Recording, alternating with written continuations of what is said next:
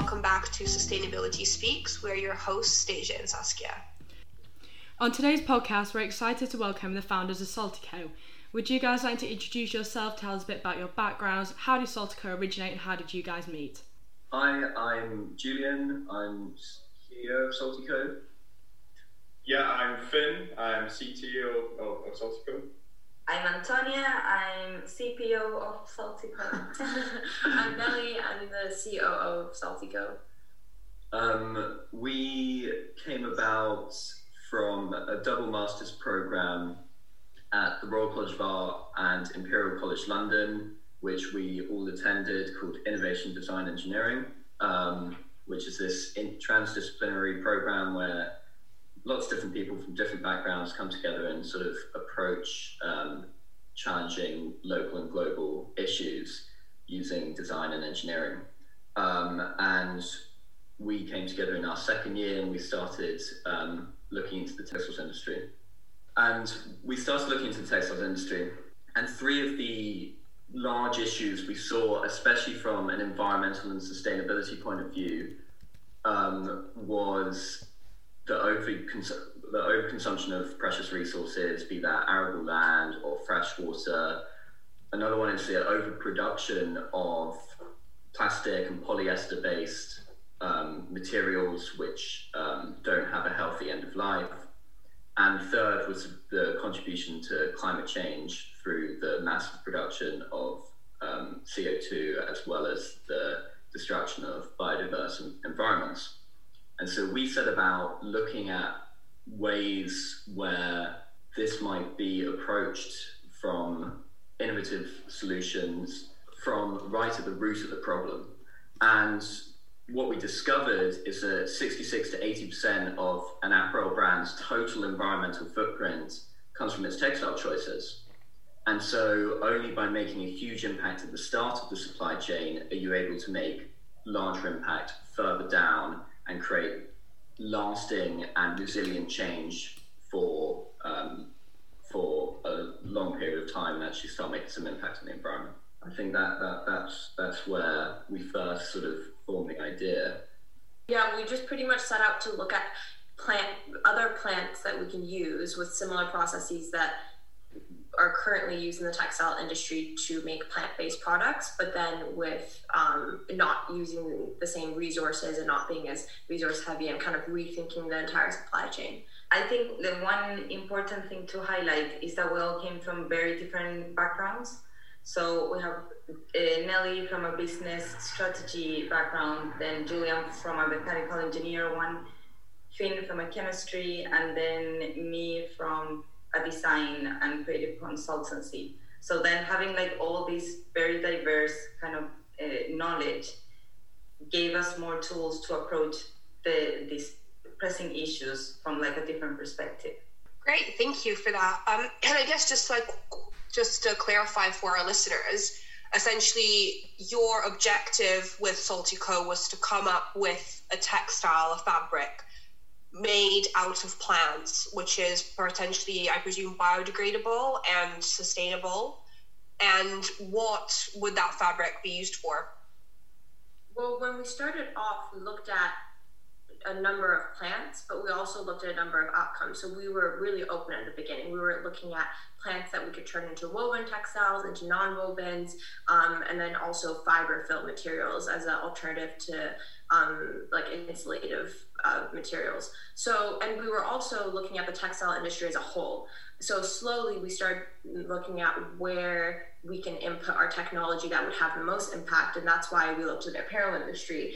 Um, and so right now our first product is actually a fiber fill material um, as an alternative to goose down or petroleum based synthetic fiber fills. Yeah, yeah, yeah I think um, what's important to recognize is also we kind of so we kind of mapped out the existing supply chains of what contributes to the um, to the textile industry at the moment, and that essentially came down to plant-based products, which generally are gr- uh, grown in arid areas of the world using huge amounts of fresh water um, and usually taking up precious arable land, which of course our expanding populations are in need of for food production. Um, animal-based products, which are resource, which are co-products of resource-heavy cattle and flocks, and then also these these petroleum products as well. So what we were trying to do was kind of take what's a new approach, what's an approach where we can recognize the value of natural sources and still and keep them healthy and promote them and promote biodiversity and promote the use of more abundant resources whilst simultaneously creating a stop for our material production. And that's what sort of led us down this direction of looking at regenerative agriculture and um, production of what we now call planet positive textiles. And we noticed that a lot of kind of sustainable solutions right now are looking at these problems as an aftermath and trying to kind of solve it after the fact. But what we were trying to prove, I guess, was how can we innovate a new supply chain that insets this directly at the beginning, um, which is why we looked at, yeah, regenerative agriculture and how can you take all of these different facets into account when you're um, setting up your supply chain yeah, so instead of using arable land, we try and find spaces of unarable land or land which has been damaged over hundreds of years that needs to be regenerated. Instead of using one of the 10 or so plants which are grown massively in monocultures all over the world, we're looking at innovative new plants which are able to capture large amounts of carbon um, whilst also providing us what we need for our production as well. Um, and then all the while keeping in mind that within our processing and within everything that we do, um, from ensuring that we're not impacting um, um, the nesting of birds during our crop harvest, all the way through ensuring that we use minimal resources throughout our innovative processing as well we try and keep this idea of sort of planet positivity and promotion of biodiversity and natural environments as much as we can throughout what we do. So, why would you guys say that that is an important factor in the fashion industry? Um, so, I think it's a critical factor within the fashion industry because there are various ways we need to embrace change when it comes to the the fashion industry at the moment and the problems that it's facing. There's to a large extent a need for slow fashion, which we're definitely proponents of as well, and completely completely encouraged. But at, with very little sign of demand of fashion and textiles slowing down, we need to find ways to insert sustainability as much as possible into the existing supply chains that are already um, that are already there and already overproducing materials that instead of currently going to landfill and staying there for hundreds or thousands of years, we need to find ways to innovate um, new ways and new materials to do that. And I think brands want it too, and so do customers. So it's an extremely damaging industry but there is a demand for change. And so uh, us coming in and trying to kind of create a supply chain that is completely opposite of that is how, how we're actively healing. We're trying to find ways to actively heal and not um, tell people that you know the fashion industry is bad, but how can you use it and use how much impact it has? Because if you can create a supply chain that is actively healing, then you can have a great deal of impact because the textile industry just has a lot of power overall um, across like industrial use of resources. And so um, I think the demand was another part. That's because we started off as a material science company, not necessarily looking at just the fashion industry. And just naturally, we realized that um, fashion brands were gravitating towards us because their customers were in need of this. And also within their own ethos, they wanted to start implementing this change earlier on in their process rather than kind of just as a um, yeah, like it just after the fact. So yeah, so the, the demand played a big role in us recognizing that it, it's it's perfect timing right now to implement our innovation. But I just wanted to add that we also need an idea that is viable at scale because today sustainability is set in like very mid to high end kind of markets, and we need to make it quite affordable if we want the the textile industry to make a shift towards more sustainable options as well. So that's also what we were looking at. How if we have like these massive lands of, of arid land or resources that are abundant, but we're not really using them for this industry, how to like kind of reverse that and and yeah, make new choices, more innovative, and then address well this industry. And and I think one of the challenges with that scale as well is recognizing that there isn't singular solutions to um, uh, sustainability, and there aren't singular solutions to material design and material in, innovation, especially when it comes to the sourcing of the of the biomass which we use to create our, our natural fibers. And so that's why we try and adjust the methods of um, re- regenerative agricultural practices which we use according to the environmental needs um, of, of, that space. And so by doing that, we're able to make larger impacts. Yeah. And it, I guess it's kind of our job to do that in the back end, but then make sure that we're integrating into the apparel industry and into these fashion brands so that they can, it, it's seamless for them. Because there are a lot of solutions out there, but it's not easy to implement for the brands and so they kind of look past it really quickly. So it's kind of our job to work on both sides. Yeah definitely. And you touched upon this earlier um, but how would you explain the properties of the textile? What sort of um, material is it most similar to? So our first material um, it's called biopuff and it's a fiber fill that works as an insulation material uh, and it's an alternative for goose down or synthetic fillers.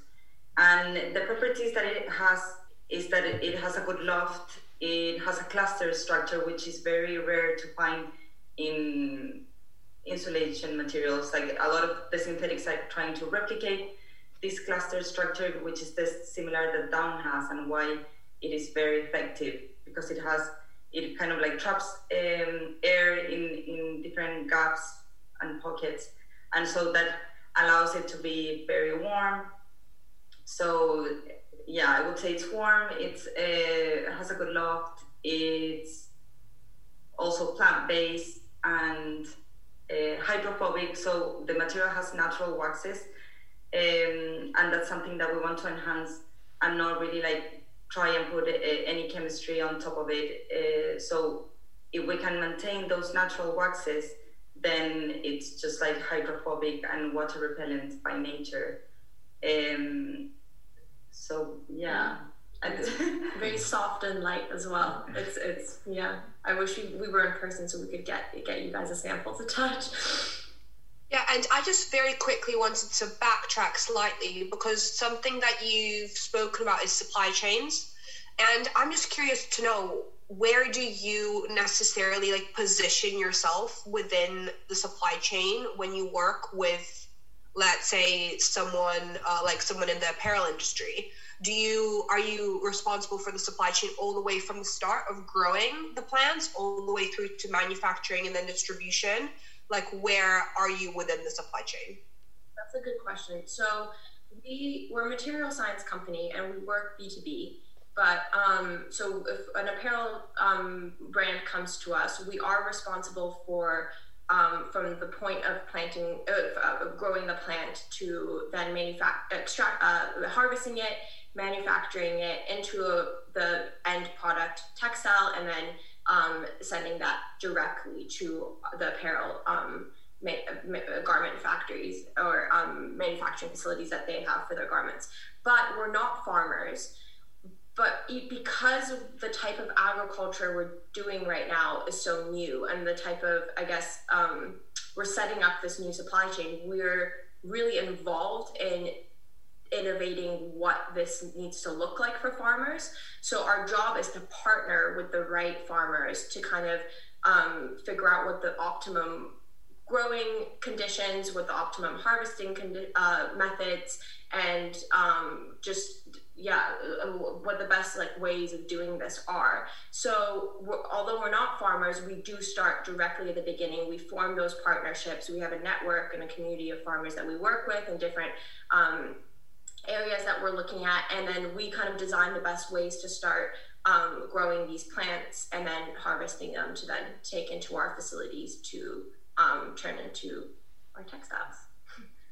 Yeah, what I guess what we're trying to do is we don't see ourselves as always being a large part of um, of that process, especially once we get to much larger scale. But what we're trying to do is help cultivate a new industry of um, environmental land practices which use some of these methodologies. And to do that at that stage, we do need to have a larger role in that part of the supply chain. However, there's huge movements at the moment um, towards uh, more sustainable practices. Like in the UK, um, well, in England alone, I think there's 240,000 hectares of low-lying peatland, which is in need of regeneration and recovery because it's producing um, I mean, global peat areas produce a sixth of all man made CO2, whilst making up less than 3% of our land mass. And um, even then, even in England alone, there's um, DEFRA task forces and government schemes which are really promoting the use of more regenerative and responsible land practices which who we're working together with to try and encourage this new industry that will hopefully then become a um, a new source of um, healthier and healing um, plant supply.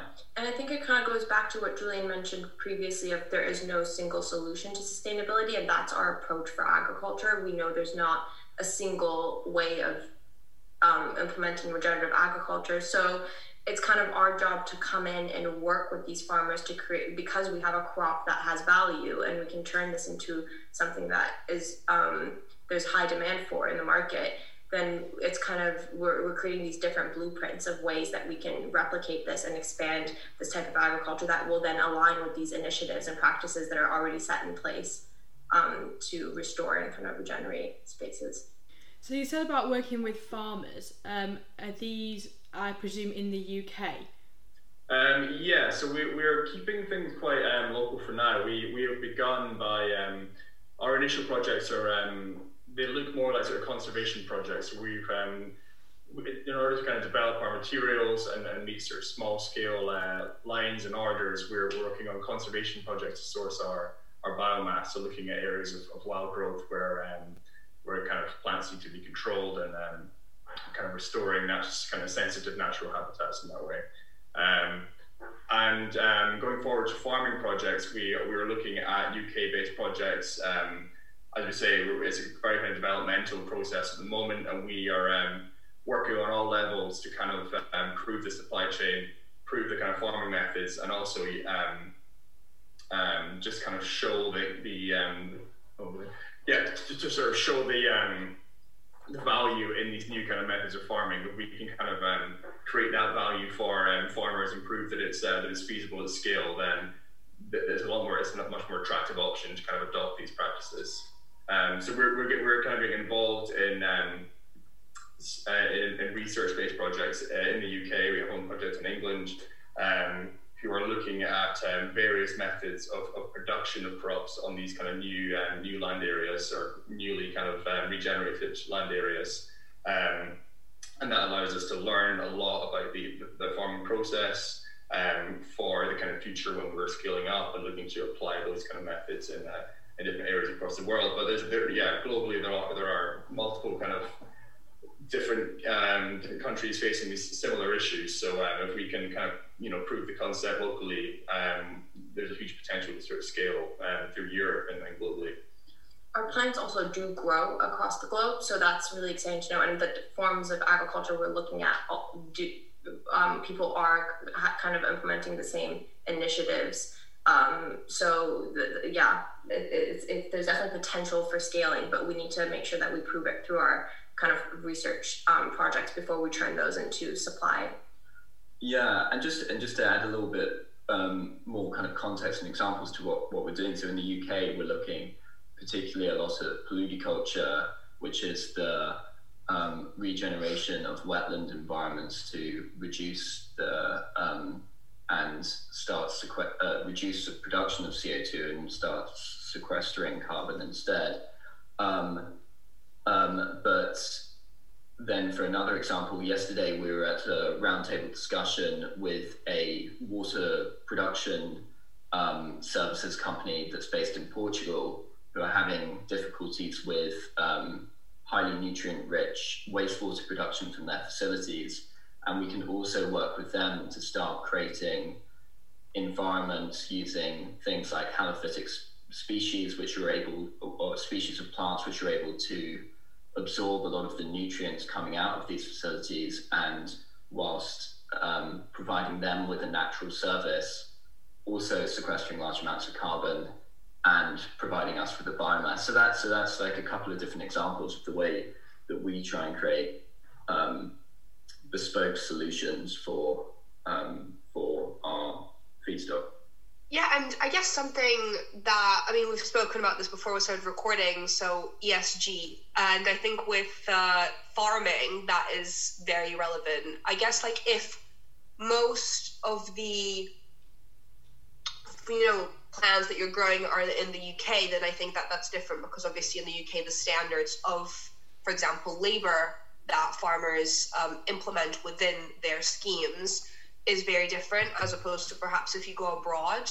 So you did mention that you are planning on expanding, and you know because the plants that you use are do grow abroad. Um, how then potentially are you looking at tracking that the way that they are grown is also ethical and sustainable? That's a really good question. And to answer that, I want to kind of go back to the core of our mission and what we're trying to do. And our approach to everything, we say planet positive textiles, but we we want to create a planet positive supply chain, and that includes um, environmental stewardship. It includes ethical practices, um, and kind of planet positivity throughout the entire supply chain through the products, but also the practices and processes we use. And so that's not just for the plant, the the spaces we work in, but it's for the people as well. So the way we're going to be tracking this is um, the same way we approach a a piece of land and we kind of ask ourselves how can our type of what type of agriculture can heal this land this damaged land and what type, how can our plants bring positive impact to this land? We do the same when we go into new spaces. We we want to understand what what is the best use the best impact we can have for that community of farmers. How can we help them um, heal their land? Or how can we um, kind of create a new uh, industry here, a new revenue stream as well. So um, that type of tracking and monitoring, whether it's looking kind of at the sustainability side, the life cycle analyses we do, we do that also on our um, processes side to ensure that the partners we have are secure um, and the, the communities we work with, we're actually listening to what it is that um, they need.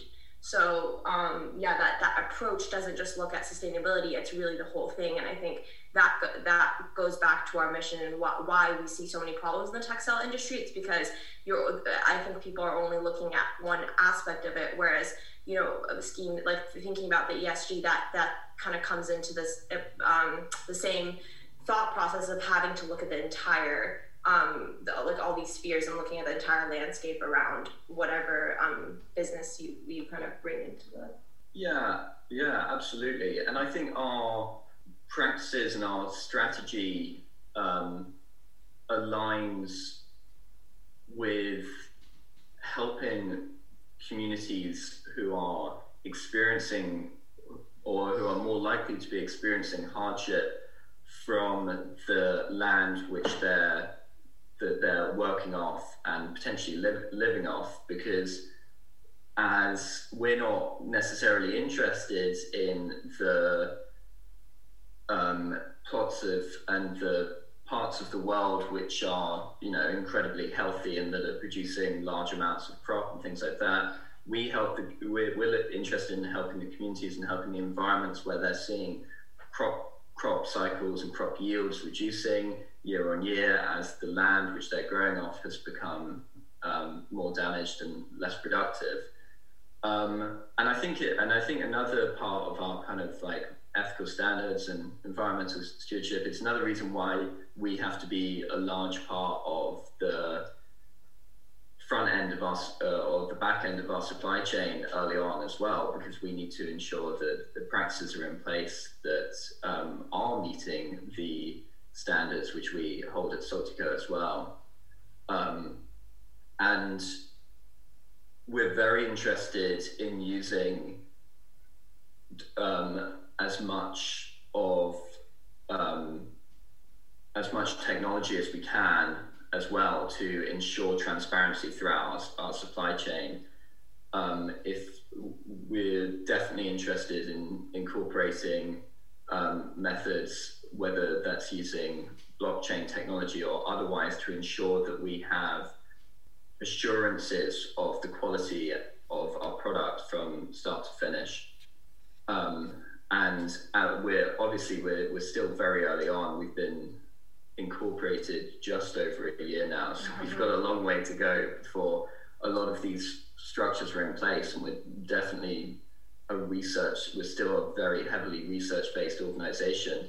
But I guess what we do is we try and stay as open to collaboration and new ideas as possible and we've heard some really exciting things out there as to how we might be able to approach some of those challenges. And even though we're quite young, um, the traceability, we're even taking that into account now. So soon, when we kind of launch our website, you'll be able to see the partners we're working with. You'll be able to contact them. You'll be able to visit the farms if you wanted to. Um, so it's we're putting everything in the forefront. There's really no secrets on that front, and that and I don't see why that would have to change if we go anywhere else either. Yeah, and that's one of the main reasons that we decided to start locally, so that then we can have a bigger input. And of course, we don't have all the answers right now, but we do have. Uh, we do want to start monitoring the the tools used as well as the practices from the beginning. So then we can learn how to improve that right now, as well as how to expand it in the future to more global locations. So obviously, you guys are a um, science company. How have you managed to commercialize, and what sort of projects are you working on? Material science companies often um, take a really long time to launch and to actually make their way into the market because materials naturally just take a long time to um, develop and so r&d often takes from like five to ten years and that's just for one product so i think one thing that really set us aside from what else is on the market right now is that we were able to um, re- grow quite quickly.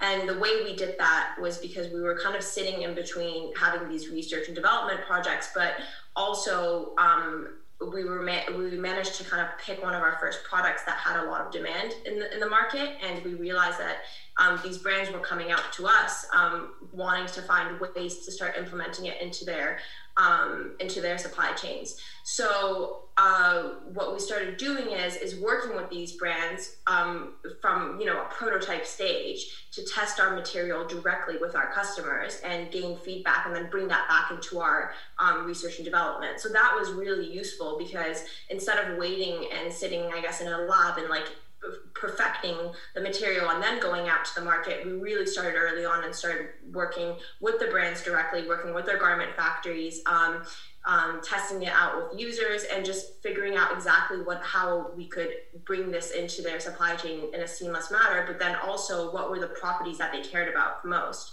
So that was something that helped us a lot. So currently we're working with a handful of brands um, that range from mass market to um, kind of smaller size luxury brands to kind of sports and athletic and urban. So um, what we're doing is we test our materials um, with them and we're starting to uh, develop kind of at a smaller scale and we're going to be launching actually um, later this year with uh, one of our first partners, um, and with a capsule collection that will uh, that will kind of put out there as a as a first um, look into our brand and seeing it like visualized into actual products and then go from there. So yeah, does anyone want to add to that? No, I, I think I think that's great.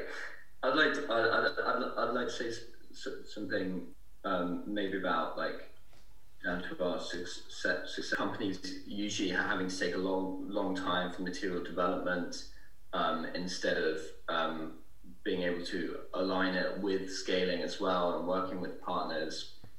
Um, I think part of the reason that we have that success is the interdisciplinary nature of us as a team, and but also it's I would say it's almost never been easier to collaborate with so many different people at once, and we have so many different partners that we work with all the time um, from uh, the University of Leeds to Advanced Textiles Department um, to um, uh, the Future Fashion Factory.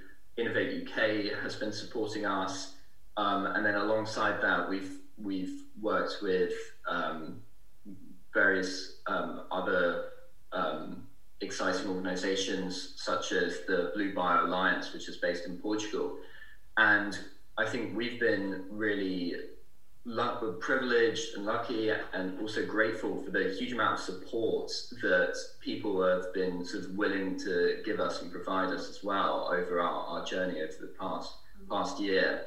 Many of whom we've never even obviously met in, in person and but we've managed to construct this network of individuals and organizations who when we work together are able to um, uh, to really make massive changes and developments massive progress in short periods of time. And I think that approach is really necessary right now for what um, what we need in, in, in the textiles industry and for slow fashion as well, because everything changes so quickly and, and environmental needs are changing quickly and, and customer demands are changing quickly and to do that it doesn't make sense to you know work on r&d for 10 years straight without even talking to your customers. So I think what we're managing to do, but it takes a great deal of, I guess, um, detail and being able to kind of move slowly through it is to balance this, the, the kind of our commercial side um, and supply side with our research projects that we're running simultaneously because we're also looking into other products, other materials, but um, it's kind of balancing all of these different roadmaps together. Yeah, and you've obviously been very successful at that because it's mental how much you've grown in a year. From going from the development to having a product launch at the end of this year is quite insane. yeah. yeah, yeah, it certainly felt insane at times, but um, we had a lot of support. we, we, yeah, we, we, we had, had a lot of support. We had a really good foundation um, that has re- really helped as a kind of launchpad. We also, um, I mean, I don't know um, if if you have listeners who also, um, you know, young entre- entrepreneurs or early stage startups and companies, but it's um, it is it's a great time to start a company right now as well at the moment, and there is loads of different um, competitions and incubators and accelerators um, to apply for and be a part of um, that help create structures that turn ideas into companies um, and therefore ideas into reality as well. And um, I mean, we were very uh, we were delighted to win the Vogue, first ever Vogue Youth Challenge last year, and which was really kind of skyrocketed us and, and moved us into a kind of a new stage of our company as well. Um, and yeah, if you just, I guess, just keeping going every day and working maybe some weekends and um, um, and it, it really does start snowballing after a while. And we've grown really quickly, but um, that's I think not what will determine kind of the resilience we want to build into the supply chain. I think what determines that is work aligning kind of all of the needs, whether it's the farmers, the brands, um, the textile industry, and just material science as well, and what what technology is out there and the barriers they're facing and bringing it to the market. So it's about kind of listening to all of these different um, categories and like uh, people we're working with and then feeding it back into it. So it's a lot about monitoring tracking feeding it back into our innovation and constantly going through that cycle not just necessarily scaling and moving really fast. So yeah.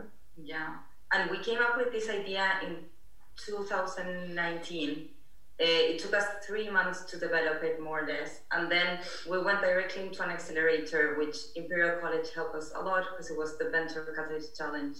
And that kind of like helped us look into the gaps that we were lacking in terms of a business a, a real professional startup.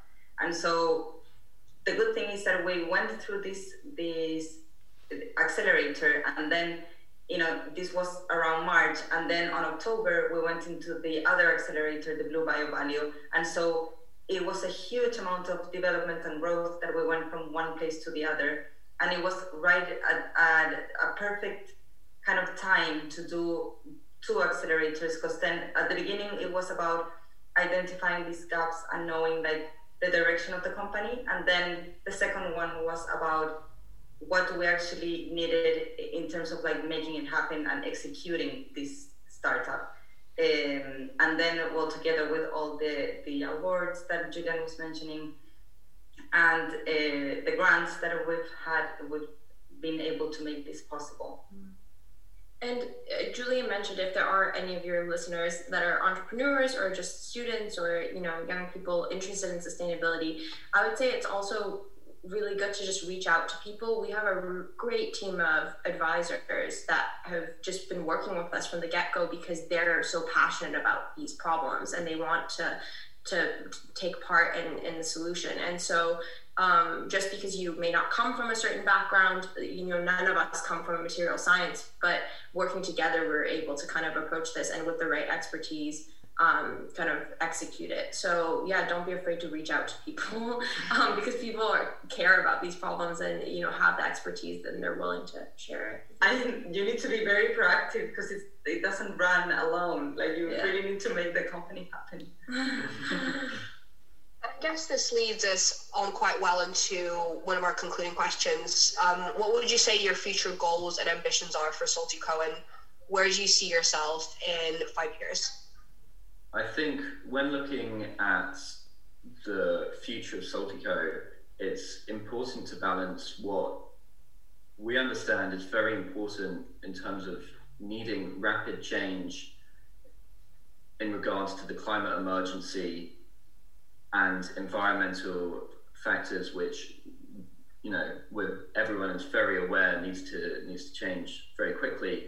And balancing that with not creating another industry which is which will eventually start contributing more as well. So it's balancing this idea of slow growth with the need for large impacts um, and and um, in terms of the climate. So in, in in five years' time, I personally would like to see s- supply chains a supply chain in existence that's resilient and that we've measured over the past five years and seen that it is actively healing the environment.